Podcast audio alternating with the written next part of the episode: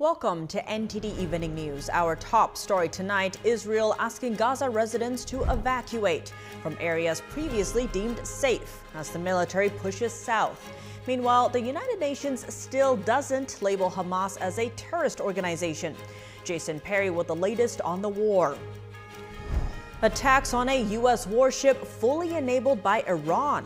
Iris Tao has what the White House is saying about a U S response and the risk of spillover from the war in Gaza. Provoking the U S around the globe, Iran might also be involved in a South American conflict. Ariane Pastar spoke with a former State Department official, what he says about an unholy alliance attacking the U S on multiple fronts. What's the extent of President Biden's involvement in his son's business dealings and when it comes to foreign cash flow? The House Oversight Committee continues to investigate, today releasing new evidence. Melina Wyskup on Capitol Hill. And the Justice Department says it's exposed one of the highest-reaching and longest-lasting infiltrations of the U S government in history. A former U S ambassador is charged with spying for Cuba.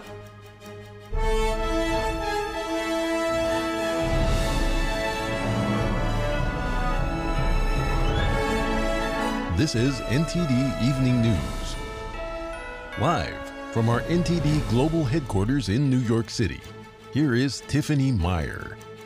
Good evening, and thank you for joining us tonight. Israeli Defense Forces continue to strike Hamas terrorists, even in the southern Gaza Strip, and warning civilians before they do. Meanwhile, Israeli officials are calling on the United Nations to recognize Hamas as a terrorist group. N T D's Jason Perry has the latest, and a warning: this report contains content that some viewers may find disturbing.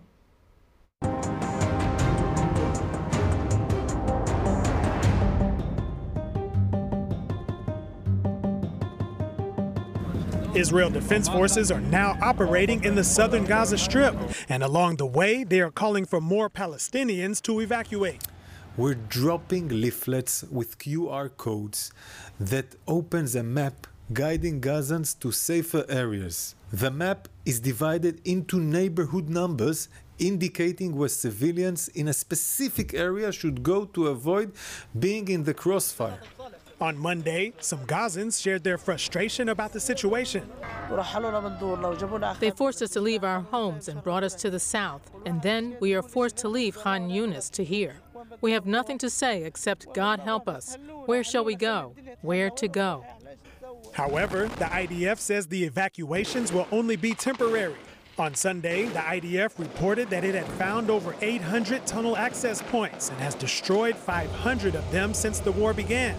Hamas terrorists are known to conduct terrorist attacks from these tunnel shafts, many of which are located near schools, mosques, and playgrounds. The I D F said these findings are more proof that Hamas uses the civilian population as cover for its terrorist activity. Meanwhile, on Monday, an Israeli government spokesperson laid out some of Israel's goals in its war against Hamas. De-radicalization, to ensure that the next generation of Palestinian children are not brought up on the same diet of jihad and martyrdom as they have been in schools in the Gaza Strip, including those run by UNRWA. We reached out to UNRWA, which is the United Nations Relief Works Agency, for comment, but didn't hear back before airtime.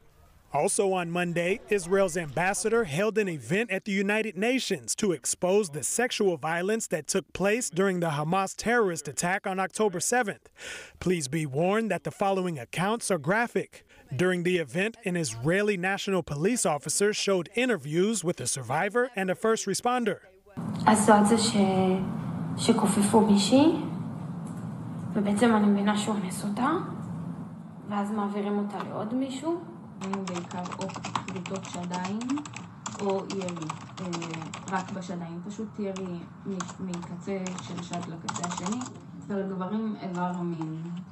The United Nations does not recognize Hamas as a terrorist organization, and the speakers are calling for the U N to do so. Also, the U N hasn't recognized the sexual violence committed on October seventh. The speakers are calling on the U N to recognize that as well. Jason Perry, N T D News. Iran is fueling attacks on commercial ships in the Red Sea, according to the White House.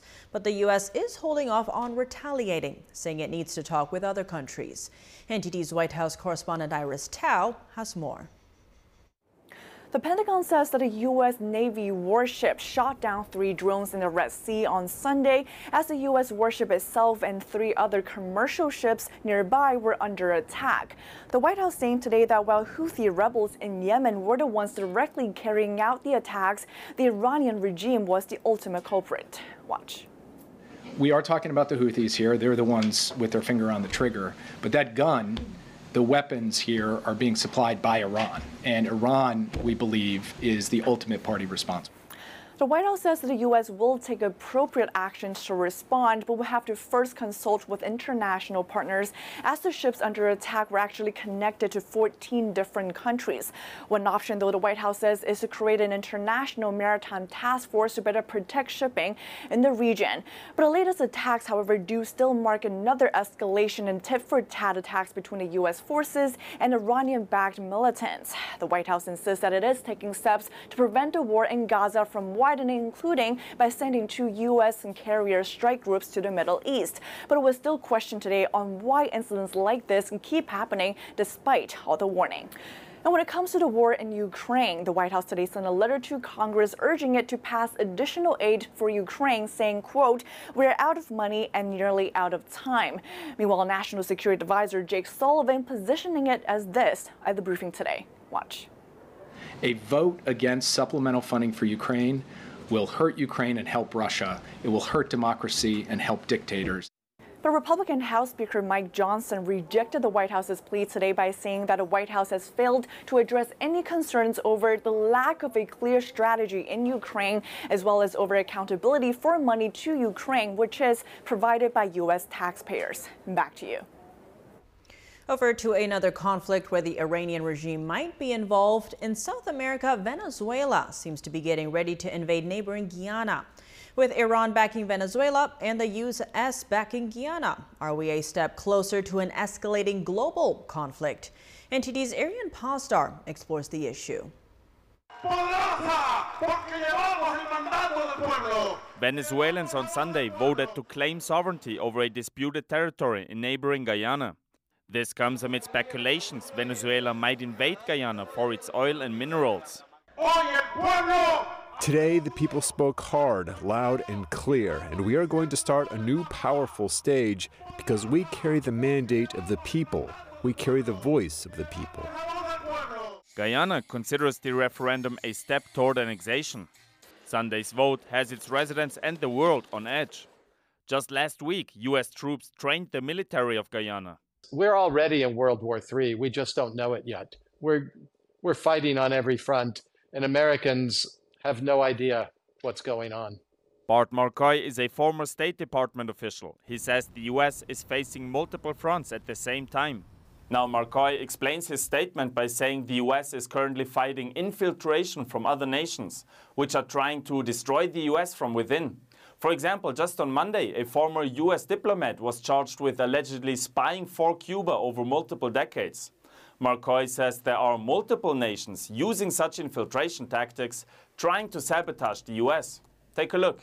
"Cuba is the director, Venezuela is the funder, Iran is the one that also funds it and supplies weapons and tactical and strategic advice. It's an unholy alliance between all of them, with Russia and China sitting in the back saying, yeah, you guys go on, you're doing great." He went on to say that Iran is currently provoking regional conflicts around the world, backing Hamas in Israel, the Houthis in Yemen, and socialists in South America, all with the goal to go against the United States. "Iran definitely wants World War Three. They're trying to undo the whole worldwide system put in place after the end of World War Two, when the United States and Europe got together and formed NATO.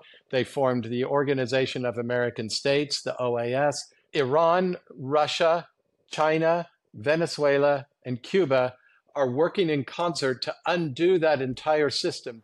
Meanwhile, the president of Guyana is asking Venezuela to show maturity and responsibility after the Sunday vote.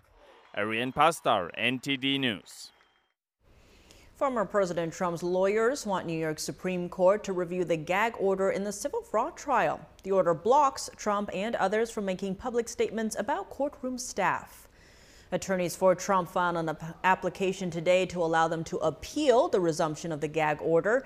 A New York appeals court judge initially paused the gag order last month, but then a full panel of judges reinstated it, while the full appeal of the gag order remains pending. Today's court filing also asks the mid-level appeals court for an expedited decision on the original appeal of the gag order.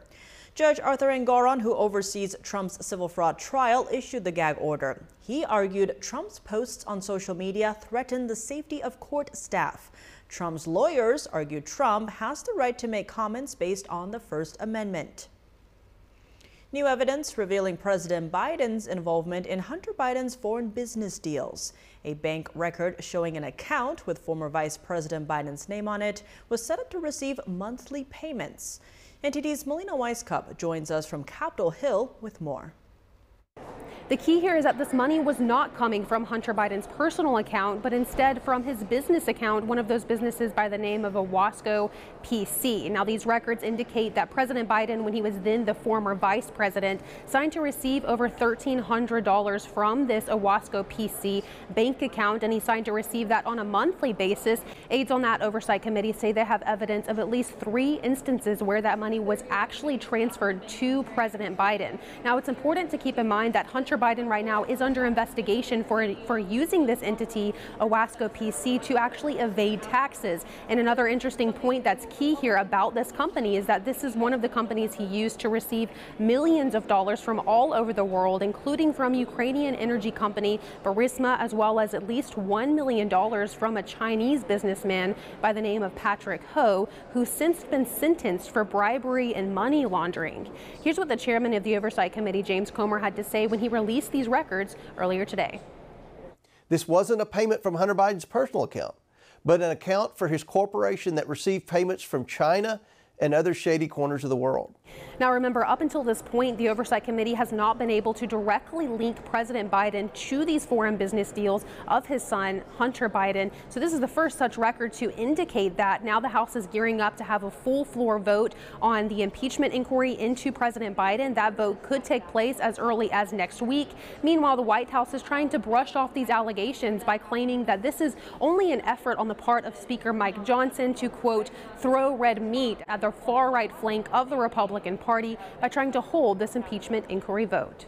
Now, as for an update on another impeachment effort on the part of House Republicans, well, they're moving forward with their effort to try to impeach D H S Secretary Alejandro Mayorkas. Now, the chairman of the Homeland Security Committee, Mark Green, he's taking the lead on this, and he told me just recently they're planning to hold this full floor vote on the House floor by the end of this year. But now that pressure for Mark Green is on even more so after Congresswoman Marjorie Taylor Greene held two previous attempts to try to force a vote through a privilege motion to get him impeached. Although her last attempt to do so, she withdrew after she said she got assurances from leadership that they would soon be holding this vote to impeach the D H S secretary. Reporting from Capitol Hill, Melina Wyskup, N T D News. The race for the White House just got narrower. North Dakota Governor Doug Burgum today suspending his campaign for president. Burgum launched his campaign for the Republican nomination in June. He didn't qualify for last month's third debate and is also unlikely to qualify for this week's fourth debate in Alabama. In a statement, Burgum says part of the reason why he ran was to, quote, reestablish trust in America's leadership and our institutions of democracy. Burgum also took a swipe at the Republican National Committee, saying their debate requirements are, quote, nationalizing the primary process. He went on to say none of the debate criteria, which include poll averages and number of donors, are qualifications for doing the job as president. Burgum did not endorse any other candidate as of yet. A former U S diplomat is charged with spying for Cuba. The seventy-three-year-old Manuel Rocha served as ambassador to Bolivia from two thousand to two thousand two. Rocha was accused of acting as a covert agent of the Cuban government for over forty years. The department has charged former U S ambassador to Bolivia, Victor Manuel Rocha, with illegally acting as an agent of a foreign government. This action exposes one of the highest reaching and longest lasting infiltrations of the U S government by a foreign agent.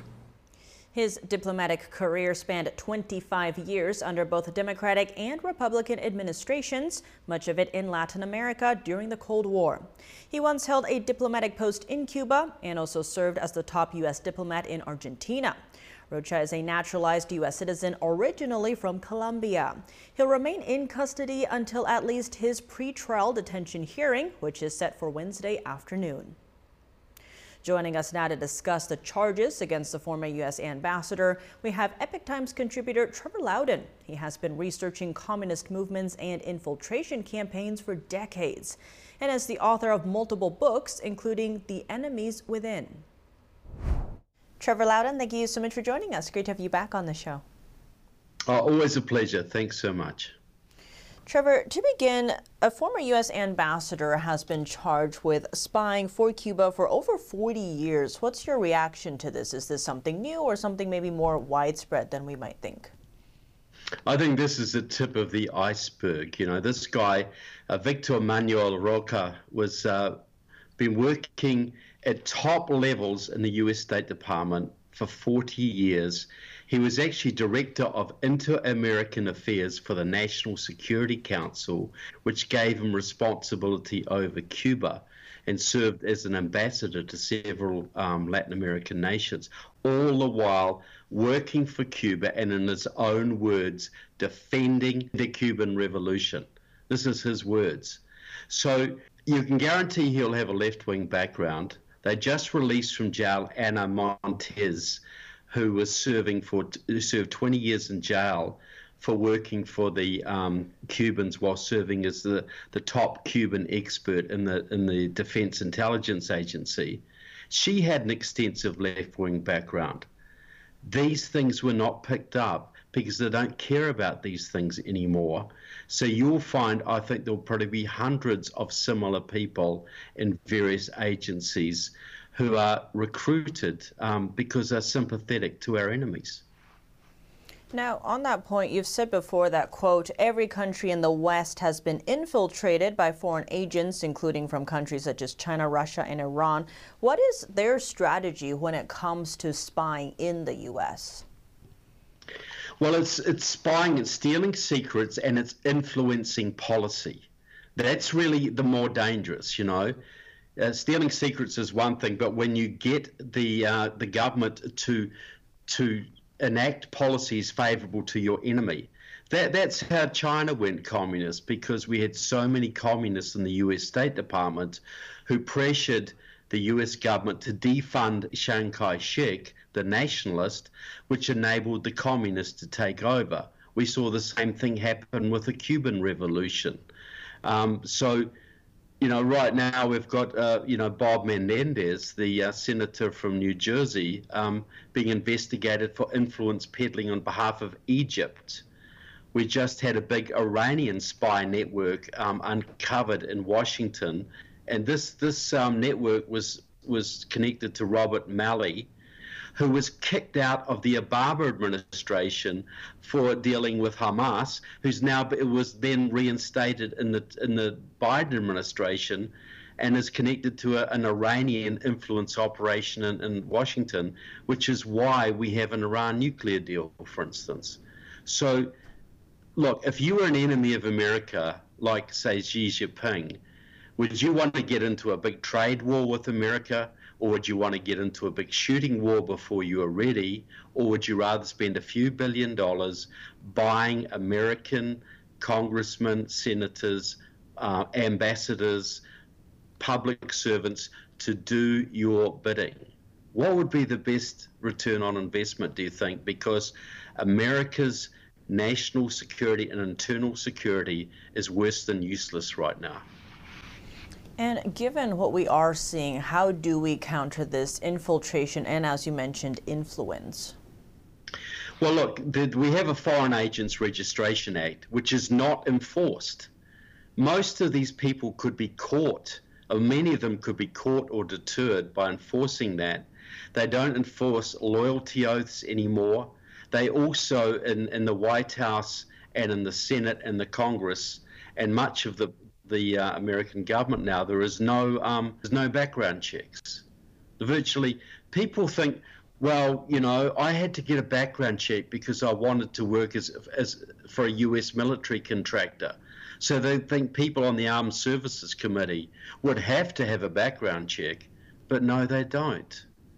So the Iranians, the Chinese, the um, Cubans are exploiting. They can drive a truck through America's national, you know, faulty national security right now. That all that has to be tightened up, and there has to be severe prosecutions. Eric Swalwell was allowed to le remain on the Intelligence Committee after being caught sleeping with a Chinese agent. Dianne Feinstein had a had a, a Chinese spy in her office for twenty years. He wasn't punished, and neither was she. She was allowed to remain as chairman of the Senate Intelligence Committee. So this is what I'm getting at. Um, we have to have a complete overhaul of internal security. Quite concerning indeed. Trevor Loudon, thank you so much for your time. You're very welcome. Coming up, controversial comments from the president of the U N Climate Change Conference, what he and others say about the science or lack of it behind climate change models. And increased solar activity means the northern lights could reach further south, and minor tech disruptions could be on the horizon. Details on this and more when we come back.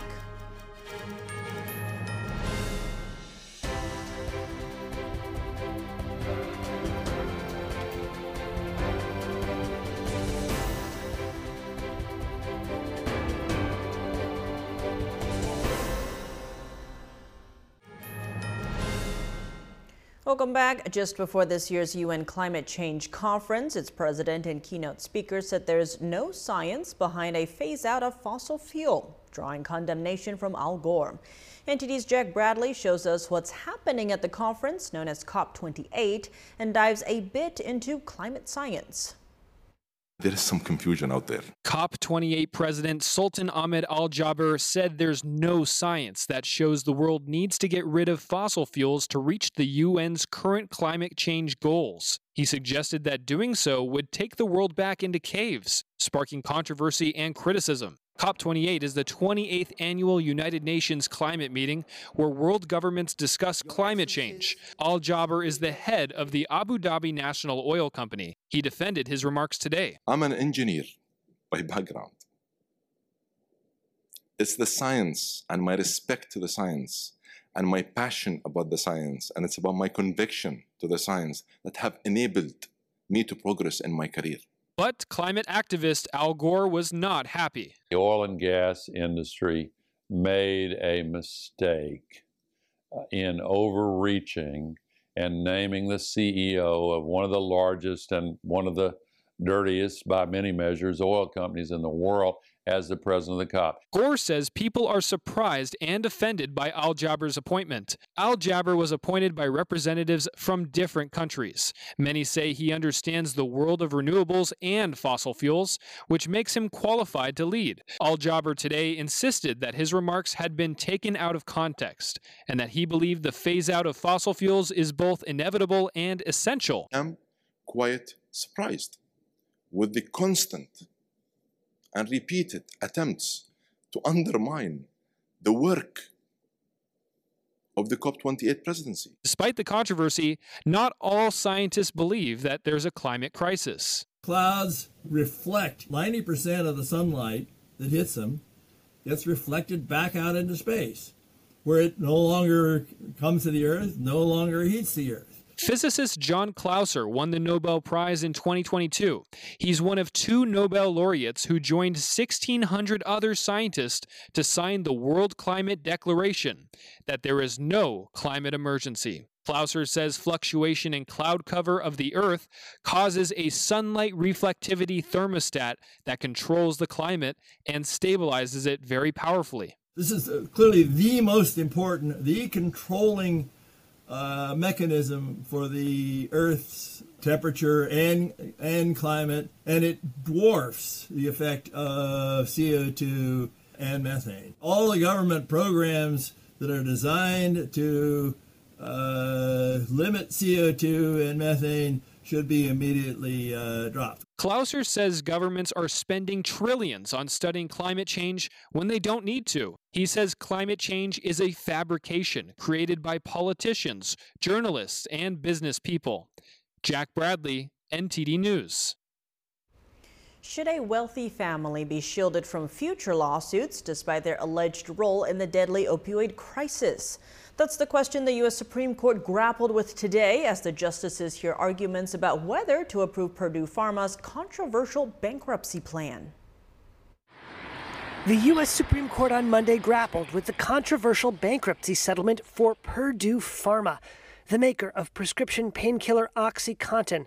And the justices appeared torn over whether the wealthy Sackler family owners should be shielded from future lawsuits.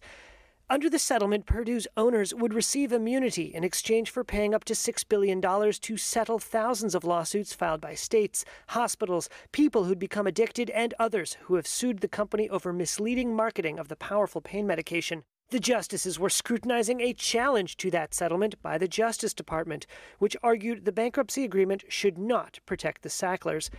But some members of the U S Supreme Court on Monday seemed skeptical. Here's Associate Justice Brett Kavanaugh. The opioid victims and their families overwhelmingly approve this plan uh, because they think it will ensure prompt pay payment. So in those circumstances, those narrow circumstances, bankruptcy courts for thirty years have been approving uh, plans like this. But other justices seemed wary of extending protections to the Sacklers under bankruptcy law. Here's Associate Justice Elena Kagan. In some ways they're getting a, a better deal than the usual bankruptcy discharge because, as Justice Gorsuch uh, indicated, they're being protected from claims of fraud and claims of willful misconduct. Lawsuits against Purdue and Sackler family members accuse them of fueling the opioid epidemic through deceptive marketing of its pain medication. The epidemic has caused more than a half million U S overdose deaths over more than two decades. I want to express my family's deep sadness about the opioid crisis. Members of the Sackler family have denied wrongdoing. Here is David Sackler testifying to Congress in twenty twenty. Far too many lives have been destroyed by addiction and abuse of opioids, including OxyContin. The Sacklers have seen their family name removed from major museums as outcry against them built. I think I can make this the biggest drug in the world. And watched themselves portrayed as villains in T V dramas such as Dope Sick about the epidemic. They were all little slaps on the wrist with little financial fines. The notion of shielding the family from liability is an affront to Rebecca Finnerty, who said her son died as a result of opioid addiction. It's ridiculous that they profited off the deaths of our children and are walking away with that. Purdue estimates that its bankruptcy settlement, approved by a U S bankruptcy judge in twenty twenty, would provide ten billion dollars in value to its creditors, including state and local governments, individual victims of addiction, hospitals, and others who have sued the company. The remains of five more crew members have been found in the U S military aircraft crash in Japan. An investigation is underway now that the wreck has been found. One person was found when the crash occurred near Yakushima Island in western Japan last Wednesday. Two others are still unaccounted for. The cause is under investigation, and the Japanese government wants all V twenty-two Osprey aircraft grounded until they are deemed safe. A total of eight people were on board the plane. None of their identities have been released. Earth braces for increased sun activity and possible displays of the northern lights. Some minor tech disruptions are also on the horizon. N T D's Stephanie Sikol reports. The Space Weather Prediction Center issued a warning about magnetic storms for Monday and Tuesday. These are caused by a fast stream from a hole in the sun's outer layer, creating what we see as northern lights. Auroras appeared in southern Nevada, Minnesota, and Wisconsin on December first and second, and even in some regions that have never witnessed auroras before. However, just as excitement grew, the Meteorological Bureau issued a geomagnetic storm warning that seemed like there might be potential risks behind this beautiful spectacle. According to the National Weather Service, geomagnetic storms are caused by solar activity. When the sun erupts, coronal mass ejections occur. This can hurl hundreds of millions of tons of solar material rapidly towards Earth. The storm could affect things like G P S, radio, and communication signals, but it's not likely to cause any major problems. Stephanie Sikol, N T D News. Coming up, a former U S Army microbiologist says we shouldn't trust the Chinese regime's narrative on their pneumonia outbreak. Find out what his take is instead. Stay tuned for more after the break here on N T D News. Welcome back. If you're just joining us now, here are some of today's top headlines. Israeli forces expanded their military campaign further into the southern part of Gaza and asked residents to evacuate. And Israeli officials are urging the United Nations to designate Hamas as a terrorist organization. Federal authorities arrested former U S Ambassador Victor Manuel Rocha, accusing him of spying for Cuba for over forty years. The Justice Department said this is one of the highest-reaching and longest-lasting infiltrations of the United States government by a foreign agent. A U S Navy warship shot down three drones in the Red Sea, fired by Houthi rebels backed by the Iranian regime. The White House says the U S will take appropriate action to respond to attacks against commercial ships in the region. The president of this year's U N climate conference said there's no science that shows the world needs to get rid of fossil fuels. His remarks, coming just before the COP twenty-eight conference, sparked backlash among climate activists. We still don't know exactly what's happening with the spike in respiratory infections in China. What can countries do, given the lack of transparency coming from the Chinese regime?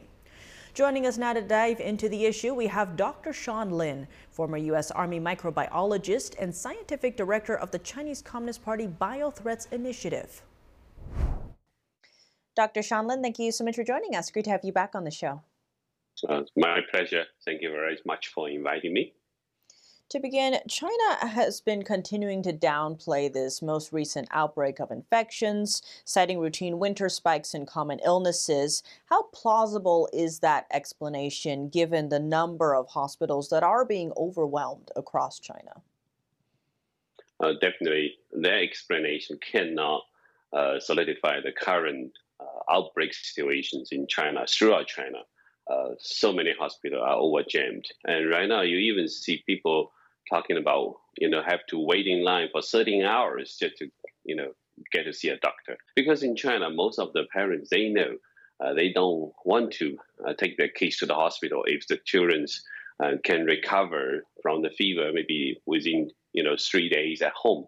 So those parents who bring the kids to the hospital, usually the kids has several days long-lasting fevers, and they can no way to control it. So it's already progressed to severe symptoms, and so many of the children in the hospital, they have to do I V injections, they have to even put into uh, I C Us, and many of the medical treatment doesn't help. So I think the situation is very bad, and just uh, the government's uh, explanation uh, that this is simply due to winter season's uh, respiratory pathogen uh, spike.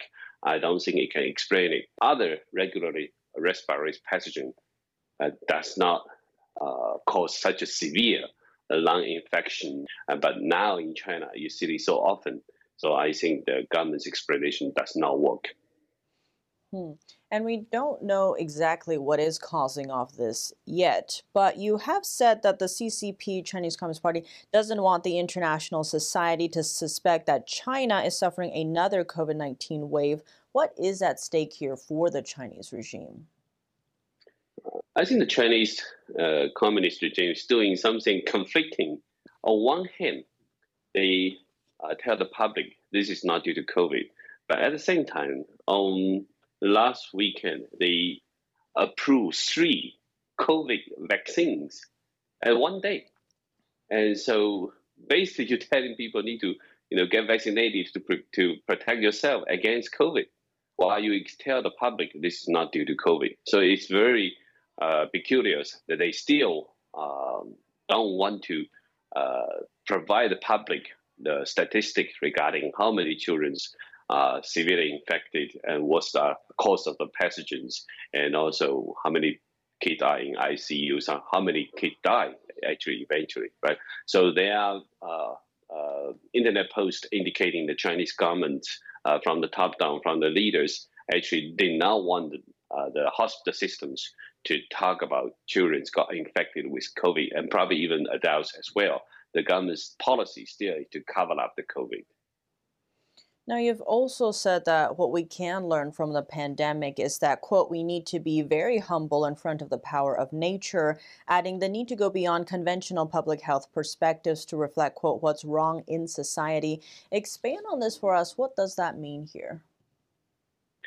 I mean, even for uh, the during the COVID period, right, even from last winter to uh, this spring, the Chinese society suffered so much uh, from that outbreak after Chinese canceled the zero COVID policy. So little uh, Chinese medical doctors speak out against these cover-up of the data. Even now, we still also see uh, some other doctor mentioned that the Chinese government did not want them to test on COVID, did not want to write the cause of death uh, as uh, uh, COVID uh, on, on the patient's death, uh, death certificate. So in a certain sense, many of the Chinese uh, doctors in their systems become accomplices for the Chinese uh, communist regime. They cover the whole situation so that society is not well prepared for this wave of the uh, respiratory infection spike. And now, uh, you know, people are only hoping maybe some young student raising the white papers, saying the white paper revolution.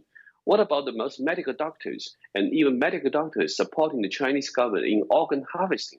How many medical doctors, you know, are engaged in the uh, government-sanctioned organ harvesting pra uh, practice, right? Taking innocent people's organs.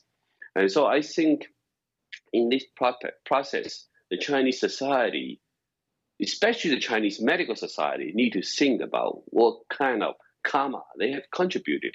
You know, you're supporting the, the uh, uh, even regime uh, that killed so many innocent Chinese people in the last few decades. So that's why I said that people need to think beyond just public health comment, need to think about karma retribution, why Chinese society suffers so much under communist regime.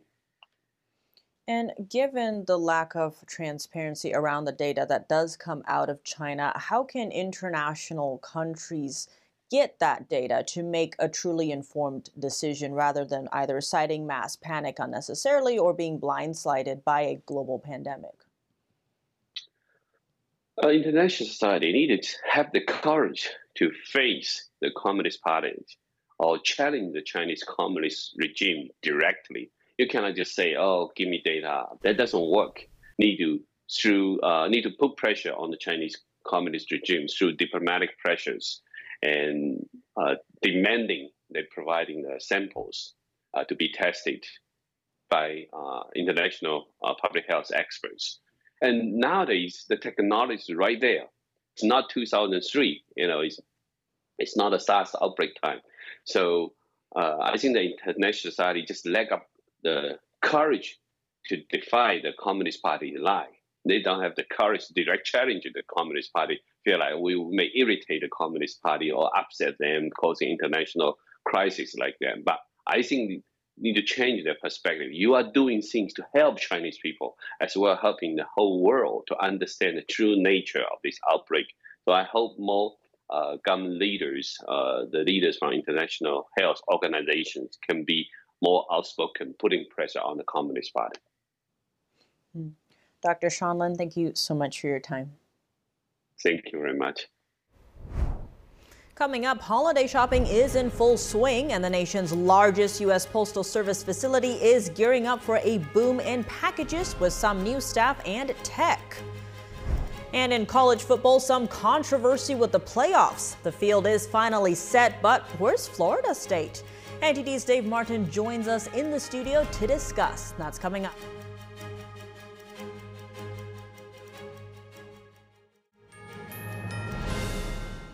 Welcome back. The holiday season is the busiest time of the year, not only for shoppers and retailers, but also for the Postal Service. The largest postal facility in the U S is in Los Angeles, where they process upwards of a million packages a day. N T D's Eileen Ang has more on the Postal Service's Super Bowl. It's the busiest shopping time of the year, and the nation's largest United States Postal Service processing and distribution facility is ready to kick off the holiday season. The distribution site has added one hundred employees to its workforce and has received new technology that will aid the speed and accuracy of around a million parcels that are expected to pass through the center each day. And this is what we gear up for all year round, right? I mean, this is our Super Bowl. You know, this this is what we uh, work. This is why we got this job. Banks said he expects an increase in package processing compared to last year's peak season because online shopping has remained at the same level since the pandemic, while recent in-store shopping has also picked up. Well, we expect to process upwards of a million packages a day. All right, so to put that into perspective, last year we did about twenty-five million during our peak season. This year we, we think we're going to hit about thirty million. We're really excited about it. Crews on the ground have already seen an increase in the volume of packages coming in. Busy. Busy sums it up. Um, we get a lot of mail every, every day. Every time we come in here, it's mail everywhere. So that's mail we have to process um, on a day-to-day basis. So we're here nine, ten, eleven hours, maybe twelve or something. Banks said new machines like the high-output package sorter and the flexible rover sorter can process two thousand packages an hour. We usually see about a twenty-five to thirty percent increase in what we do every single day. So we've geared up for that twenty to twenty-five percent, thirty percent increase in volume by bringing on the extra help, by adding the extra machines, to make sure that we have the capacity that when those packages start to come in, we're able to, to, to you know, process them and get them distributed. He recommends that customers ship their packages early. The last date for U S P S delivery is December twenty-third before they close for Christmas break. And now for your sports news, we welcome N T D's Dave Martin. Dave, the final college football playoff rankings were released yesterday, but not without some controversy. They left out an undefeated Florida State squad in favor of a pair of one-loss teams. Do you agree with their decision? No. I mean, what else could they do besides win every game? Now, I'll grant this is going to be a tough call no matter what. Uh, but this is the first time they left out an undefeated team from a power conference, and they definitely heard about it. You know, they said it was because of their star quarterback's injury, but they kept winning without him. I don't even understand why the committee had them fourth last week and then dropped them to fifth after they went out and won the A C C title. Now, I get that they had to put an S E C team in, Alabama, since they just beat Georgia. S E C is the toughest conference. But once they put them in, I felt, I think they felt like they had to put Texas in since Texas beat Bama earlier in the season. Michigan and Washington, they are undefeated too. They were shoo-ins. The committee clearly went with who they thought the best four teams were instead of maybe the most deserving. I didn't agree with it. I probably would have taken out Texas maybe, although that would have been difficult too. Now, next year, the playoffs expand to twelve teams. Do you see the same problem happening with whoever the twelfth team is? Yeah, but next year, there's going to be six automatic bids, or maybe five with the demise of the Pac twelve, and then the committee is going to decide the rest of them. So there's going to be a cl- clear path for every team. If you go undefeated or you win your conference, you're in the playoffs. So whatever team is looking for that twelfth spot already had a clear opportunity to make it and did it. Now this four-team playoff, I mean, it's at least better than the two-team B C S that was before it. But I think what happened yesterday was inevitable when you have four playoff spots, five power conferences. So I am looking forward to the new system. Now, looking at the pros, San Francisco beat Philadelphia yesterday in a matchup of two of the best teams in the N F C. Today, the forty-niners are the new betting favorites to win the Super Bowl. What's your view on that? I mean, yeah, it was not hard to be impressed with that. They won forty-two to nineteen, and that was in Philadelphia. Now, the Eagles still have the best record. They haven't exactly been dominant. I will grant that they've probably had the most difficult schedule. There's actually still tied to the Chiefs for the second best uh, betting favorite for the Super Bowl. Amazingly, their other losses to the New York Jets of all teams. Now, all this said, I mean, there's still like a third of the season left to go. So there's a lot to be sorted out still. Now, shifting gears to golf, Tiger Woods made his return from injury this past weekend, finishing eighteenth at an event in the Bahamas. What's the consensus on how he looked? I mean, I thought it was a good sign that he was able to do all seventy-two holes over the four-day event. Now, I also talked with James Ward, who's the senior editor at Golf Today, who he puts his comeback in a little bit more perspective. So we're going to play a clip here of what he told me. Yes, he came back. Yes, he finished seventy-two holes. But to believe that he's now like right back, because I think the media has a tendency sometimes to jump on the comeback story. In order to come back, you have to come back. And it's more than just, I showed up, I played seventy-two holes, and now we're right back to where we were. I mean, Dave, keep this in mind. The Masters win in twenty nineteen will be four years old by the next time we gather in Augusta. Okay? That's a long time. He's forty-eight years old by the time of the Masters. And there's a lot of tread that's been taken off that tire since he was in his prime. Now, Woods hasn't announced when his next event would be. He did say he'd like to play once a month next season, so we'll have to wait and find out. Well, Dave, as always, thanks for joining us. Thank you, Tiff. And that's all for today's news. Thanks for tuning in. I'm Tiffany Meyer. Good night.